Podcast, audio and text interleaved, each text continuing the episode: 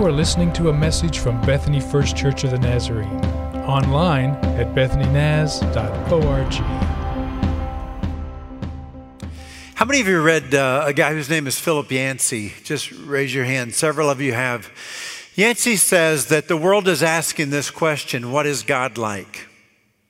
So I remember when I was young asking that question, wondering if I had any potential of comprehending actually what God was like. He said, since Jesus was only with us for a little while, and the Bible tells us that Jesus is the exact representation of God's being. Since he was only with us for a little while, the world is now answering that question as to what is God like by watching our lives. Your life, my life. The world is asking, What is God like? And the way they're answering the question is by watching your life and watching my life. He says, Because after all, the Apostle Paul reminds us that we, meaning you and me, we are the body of Christ. So we are the hands and we are the feet of Jesus. So I want us to swim in that pool for just a few minutes together, okay? So let's think about it like this Jesus comes and he walks this earth, and one day one of his disciples asked him, Jesus, just show us the Father. That's all we want. We just want to know what God is like. And you might remember that Jesus responds this way He said, Philip, if you have seen me, you've seen the Father. In other words, Philip, Jesus says of himself, This is what God is like. The Hebrew writer says that Jesus is the exact representation of God's being. So if you want to know about God, you look at Jesus. And then Jesus says to you and I, Follow me. In fact, in this very chapter, Simon Peter says, You and I should follow in the steps of Jesus. Jesus becomes our standard, He becomes the example. We become like Jesus. And so we have known for years that the work of the Holy Spirit in my life and in your life is to reproduce the character of Christ. So we read the Bible that says, Be holy like God is holy. And you and I kind of grab our hearts and say, How, how can we be holy? And then we get this more clear picture of God by looking at Jesus. We realize that holiness is Christ likeness. Holiness is nothing more, nothing less than us becoming like Jesus. And so let's go back to Yancey. Yancey said, People are asking, What's God like? And since Jesus, who was like God, was only here for a little while, now they're answering the question by looking at our lives. So here's what I think's happening. There's conversations happening in all of our heads right now. And I think there's some of us saying, wait, don't, don't do that to me. Don't put that kind of pressure on me. I, I don't want people determining what you know, God is like, or Jesus for that matter, is like by looking at my life. That's too much pressure. However, on the other end of the spectrum, I don't think there's many people who are saying, You want to know what God's like? Hang out with me for a day. You'll get a really good picture of what God's like, okay? Or you want to know what Jesus is like? Just hang around me. You'll get to see what he's like. I don't think we're on that conversation either. But there is this deep, deep deep need for us to understand that people are watching our lives as we call ourselves Christian. And what it means to say that I'm a Christian is to say that I'm a follower of Jesus. I try to pattern my life after him. And here's where Simon Peter takes us today. Since people form their view of Christianity by watching our lives, your life, my life, there is a specific way that we are called to live in the scripture. Since people form their view of Christianity, their view of Jesus, their view sometimes of God, by watching our lives, there is a very specific way of life that you and I are called to live in the scripture. And that's what we're going to talk about for a little while this morning. Okay? So grab your Bible and open it with me to 1 Peter chapter 2, verse 11. 1 Peter chapter 2, verse 11, and we will work our way through this passage. So Peter begins by saying, Dear friends, I urge you as foreigners and exiles. You remember now, he's using these words metaphorically. These people haven't actually been forced out of their homes or away from their land. He is using this metaphorically to say that you're living as Christians in a world that doesn't value everything that you value. You live counterculturally many times. You find yourself kind of swimming against the current, you're swimming upstream. You live different than the people in the world around you lives. And that's the way you should feel as a Christian like this world is not quite my home. I, I don't always tend to fit in my society.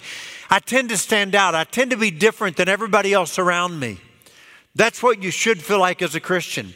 And so he says, I urge you, as foreigners and exiles, people living counterculturally in your society, number one, to abstain from sinful desires. It's a word we're not crazy about. It's in the Bible many times. Here it is again the word sin. I encourage you how do you function in this world, living a little differently, being Christians in an unchristian society? Well, start by abstaining from sinful desires. They wage war against your soul. In fact, live such good lives among the pagans, the people who don't believe in Jesus, that though they may accuse you of doing wrong, they may see your good deeds and glorify God on the day He visits us. What's that life look like? Well, submit yourselves for the Lord's sake to every human authority whether to the emperor or maybe in our case to the, to the government as the supreme authority or to governors who are sent by him to punish those who do wrong and to commend those who do right. For it is God's will that by doing good you should silence the ignorant talk of foolish people. Just live your life in such a way. Be a good citizen. Do what's right. Avoid sinful things that people would just kind of be put to shame as they talk negatively about you. And live as free people, but not to use your freedom as a cover up for evil. Live as God's slaves. And this is the last slide. Show proper respect to everyone. Love the family of believers. Fear God and honor the emperor. So I think we ought to spend a little time just breaking that down together today, okay? You, you, you are too young, some of you, to remember, but I remember really well commercials from the 80s. And um, it was in the 80s that we had our first little girl, and it's probably why this commercial stands out to me, but it was a Michelin tire commercial. And, and it would always have the image of a tire in the commercial, and it would always have the image of a baby in the commercial. And, and the tagline, the slogan was this Michelin, because so much is riding on your tires. Clever, huh?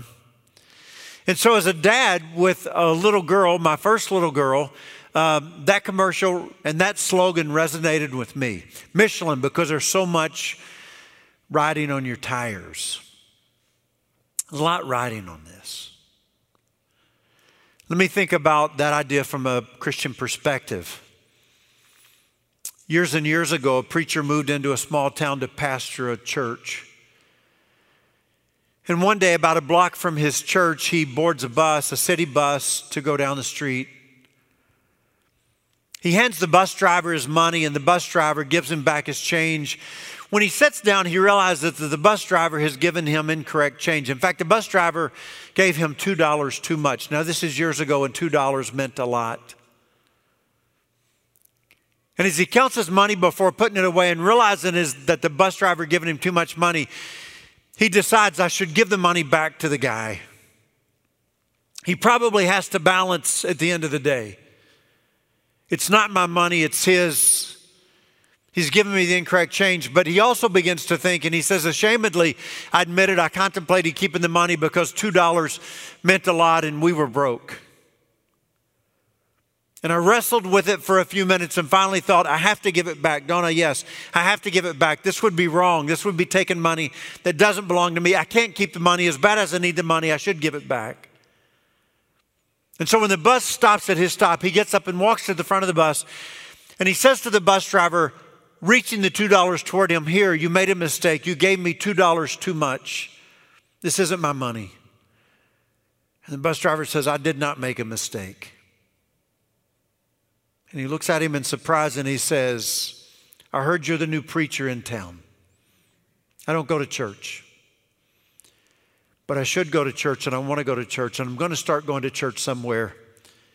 And I thought I would see what kind of a person you were. So I'll see you Sunday in church. And the pastor says, I got off the bus. Story written years ago. And I stood there by this street pole, light pole, weak in my knees realizing what was at stake with my decision. I, I, remember one Sunday morning preaching at the end of the service. A younger man who attended our church with a wife and kids was kneeling at the altar, and when everybody else was getting up from the altar, he was motioning for me, Could I come over? And while I'm kneeling down to talk to him, he says to me, Pastor Rick, you're, you're talking about inviting people to church. You talked about inviting people at work to church.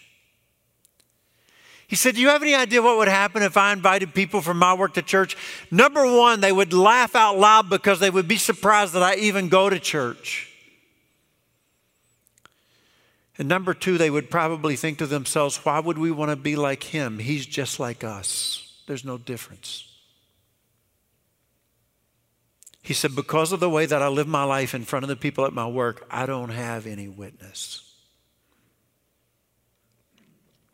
Simon Peter talks about there's this life that we as Christians live, and the reason we live this life that we're called to is because there is so much at stake. Let me just give you a list, okay? Number one, in the passage I just read to you, he said, The care of your soul is at stake. I mean, think about this for a minute with me. Would you just look up here for a minute and just think with me for a minute? I've never, ever, ever had anybody come to me, make an appointment. I need to talk to you, Pastor Rick. And here was the conversation. A couple of months ago, I gave in to sinful desires, and it's gone really well. In fact, I'm probably going to give in to some more sinful desires this week because it's been so great. Every time somebody comes to talk to me about giving in to sinful desires, they're there to say to me, Can you help me out of this situation that I've created? Inwardly, I'm just a mess. God seems far away. I've hurt people that I love. I'm now dealing with the consequences of my sin.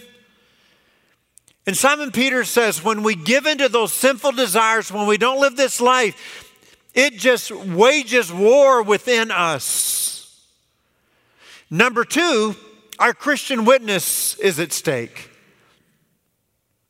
That young man who knelt at the altar who said, I don't have a Christian witness. They would laugh if I told them I was a Christian because of the way I live my life in front of them. That's what's on the line. In other words, there's a whole lot riding on this. And the third thing Simon Peter reminds us of is it's just simply that the reputation of Christianity is at stake. Live your life in such a way that when God appears to visit us, people will say, Wow, the Christians were right, weren't they? There really was a better way to live life. And what he is trying to say is the way that you live your life every day in front of the people around you, do you have any idea how much is riding on this? How much is at stake? It's the care of your own soul, your Christian witness, and the reputation of the gospel itself. So last night, Annette and I were making our way back home from a little family trip to be with um, our granddaughter, Sadie, who celebrated her sixth birthday, and we were almost back to Oklahoma City, and I got a call. And the call was about one of the dearest, sweetest little saints in our church named Mary Frances Gassett. She had just passed away. Earlier this week, B. Um, Winger had just passed away. It, feels like to me that over these last four months, as we've been going through this COVID thing, we've just lost so many of our precious saints. And so I walked into their home before the funeral um, home had arrived to take her body away, and I got to stand with her family around her, and we prayed. And, and here's what I got to pray Lord, as I think about my sermon tomorrow, I'm just so thankful that as we watched Mary Frances live her life, we got to see Jesus in her. So, see, that's, that's where this conversation is. So, you may be saying, well, we need a little help here. We do understand there's a lot riding on this. People are watching, right? Our own soul is at stake. So, what is this life and how do you live it? And what is Simon Peter doing to help us along this journey? So, let me start here. Jesus, Jesus one day was asked a question Hey, Jesus, out of all the commandments, which is like the greatest? So, in other words, if you organized all the commandments in order of priority, which one would be most important? If you ranked all of the commandments, all the things that God said you should do or shouldn't do, which one would you put at the very top? In other words, of everything that God has spoken to us and said, what's the most important thing that God has said to us? What matters more than everything else matters? And Jesus actually answered him. He gave him a number one. Here's what he says He says, Love the Lord your God with all your heart, with all your soul, with all your strength, and with all of your mind. And then Jesus says, The second commandment is like it love your neighbor as yourself. All the law, all the prophets, everything written in the Old Testament that we call Scripture, hangs on these two commandments. In fact, Jesus said everything in the scripture is summed up in these two commandments. It's all about love. Love God, love your neighbor. So you may say, I'm kind of new to being a Christian. I don't always know what the right thing to do is, the wrong thing to do. Still trying to figure it out, trying to get a handle on it. Jesus made it pretty simple. In this moment, what does it mean to love God? And in this moment, what does it mean to love my neighbor? I mean, when you think about it, if you just leave here today and for the rest of your life, you just ask that question in every situation and you do what you believe in your heart God is leading you to do, you really are going to struggle to mess up. It's so simple in some ways. What's it mean to love God in this moment? With all of my heart, all my soul, all my mind, all my strength. What does it mean in this moment to love my neighbor? And there you go. Jesus said everything is summed up in these two commandments. Let, let, let, me tell you something else. Everything that Jesus taught was summed up in those two commandments. Let me tell you something else. Everything the New Testament writers write are summed up in those two commandments. Everything that we read in the book of First Peter as we study through it is summed up in those two commandments. In fact, everything that Peter gives us in this passage about living this life is summed up in those two commandments. So let's just start with number one love God with all of your heart, soul, mind, and strength. Here's what he says He says, avoid sinful desires. Just don't give in, just abstain. It's not good for you. It's going to wage war on your soul. It's bad in your relationship with God. When you come to a moment of being tempted to sin, and if you ask yourself, what does it mean to love God in this moment? With all of my heart, with all of my soul, with all of my mind, with all of my strength, the answer is going to be to walk away from that sin. Don't commit it. It's really simple. God's faithful to me, I'm going to be faithful to God. You're always going to be tempted. I'm always going to be tempted. I'm no different than you. The enemy is never going to leave us alone. He's never going to back away. He's never going to stop. You're always going to be tempted. And in that moment, you ask yourself one simple question What does it mean to love God with my whole heart, mind, soul, and strength in this very moment? You just can't go wrong. What else does he say? Fear God. Respect what God wants. Honor God's desire for your life. And when you find yourself making this decision, you just say, What does it mean in this moment to love God? You just can't go wrong. So, Jesus gives us principles. Simon Peter knows we're human and need a list, so he gives us a list. Live as God's slaves. Just, just make your life all about just doing what God desires. And then he has this other category that he talks about. I read to you a moment ago. Love your neighbor by doing what? Show proper respect to everybody. We live in a world right now where if the Christian community alone would rise up, straighten our backs, lift our chins, and just simply show proper respect to everybody, we could change the world. It's contagious. Do you know what happens when I see people who are grateful? I want to be more grateful. When I see people who are loving, it makes me want to be more loving. When I see people who are joyful, it makes me want to be more joyful. When I see people who show proper respect, it makes me want to show proper respect. And so he's talking about this is how you live with the outsiders, the people who aren't a part of this community of faith. You just show respect to everybody, no matter what, whether you agree or disagree, like or dislike, whatever it is, if they're kind to you or not, just show respect to everybody. And then he says, when you think about the community of believers, those in the church, just love this family of believers. Just share with them, love on them, care for them, be there for them, live in unity with each other. And then he moves into this kind of almost awkward conversation for us. Honor the emperor. Submit to authority. Even the governors, they kind of do the emperor's bidding.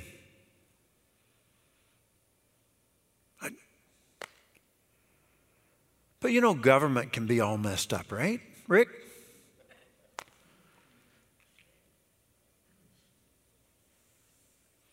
I mean, don't we want a revolution? I think we need a revolution. And I think the church needs to start the revolution. And I think we ought to lead the revolution just like Jesus led the revolution.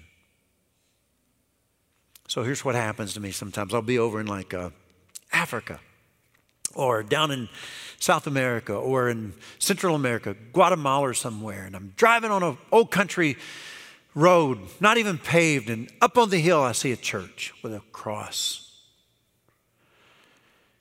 Almost any city I go to in the world, I see on the corner this beautiful church. You understand, Jesus is everywhere. A third of the world's population, over 2 billion people, claim to follow his teaching.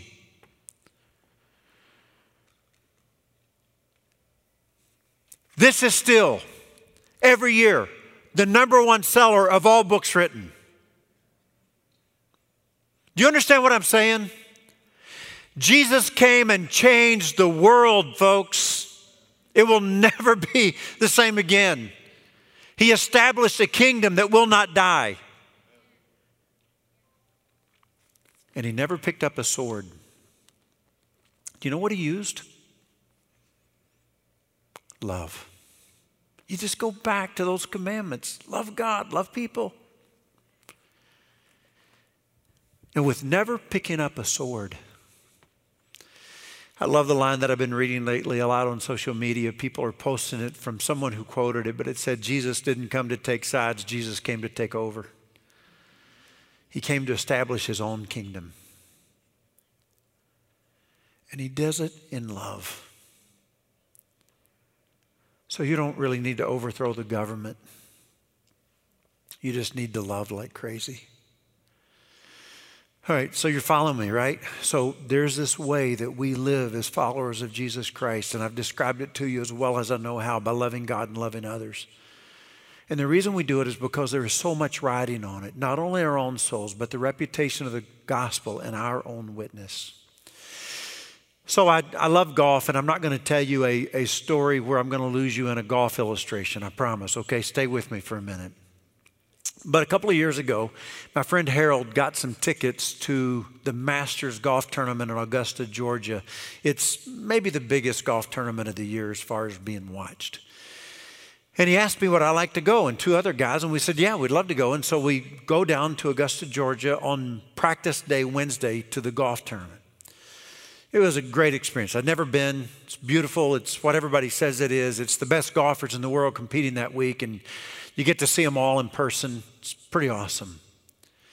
So we had walked all over the golf course, and we were kind of in between groups. We were waiting for a group to come up, and we're kind of just sitting down on the side of a hill there, and there's a golfer coming down by himself. It's practice day. You can actually talk to them if they'll talk to you. And he comes down, and we're just sitting there, and we don't really know who he is. He's not a big name, but he's been on tour for a few years, and he doesn't win a ton. He's won a couple of times. His name is Kevin Streelman. So as he walks by us, he just kind of stops and says, What's up, guys? The pro golfer's talking to us. I'm thinking, does he know who I am? Obviously, he may know, you know. We say, hey. And he goes, beautiful day. And we go, oh, it's an awesome day. How you doing? And he goes, I'm hitting it okay. And so he just, he's friendly, he's kind. Because he was so friendly and kind, we just got up and followed him. Honestly, that's the only reason. He puts out, he talks about missing a putt. We kind of make a joke or two with him, and then we follow him to the next tee box. And it's a par three.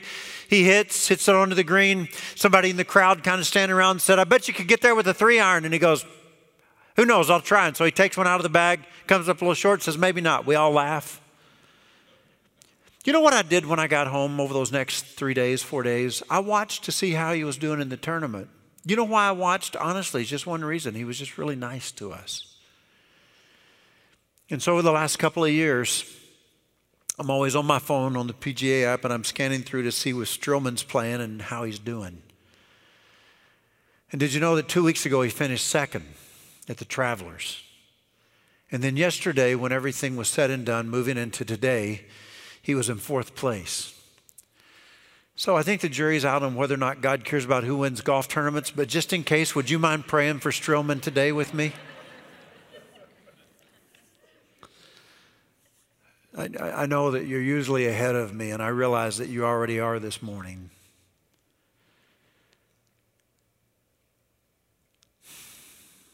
I decided to Google his name at one point because I wondered do you think he might be a Christian? And so I just put in the words Kevin Streelman, Christian, and the first article that popped up was Jesus means everything to me, Kevin Streelman. I loved it. And in the articles that I read with him being interviewed about his faith, he quoted so much scripture. You know where we're going, don't you? There was something very appealing about that man that day. And now I realize what it was. He was just being a Christian.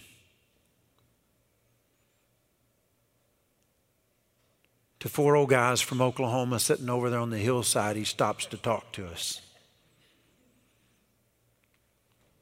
I think he had read First Peter that said, Show respect to everyone. He was familiar words of the words of Jesus love your neighbors, you love yourself. And, and here's the question, the all pressing question. When people meet us, are they attracted to the Jesus that lives in our hearts? Are they drawn to Him? There's a, um, a prayer that I want you to pray with me. It's the prayer of St. Patrick, and we won't pray all of the prayer, but we'll pray much of it. We'll read it at my pace. If you get ahead of me, I'm going to call you down. I want you to contemplate the words. Look, look at the first word. Just read the first two lines. Christ, shield me today against wounding. Pray this every morning. Continue to pray with me now, will you, in unison? Christ with me, Christ before me. Christ behind me, Christ in me. Christ beneath me. Christ above me. Christ on my right. Christ on my left. Christ when I lie down. Christ when I sit down. Christ in the heart of everyone who thinks of me. Christ in the mouth of everyone who speaks of me. Christ in the eye that sees me. Christ in the ear that hears me. May it be so. You have been listening to a message from Bethany First Church of the Nazarene. Visit us online at bethanynaz.org.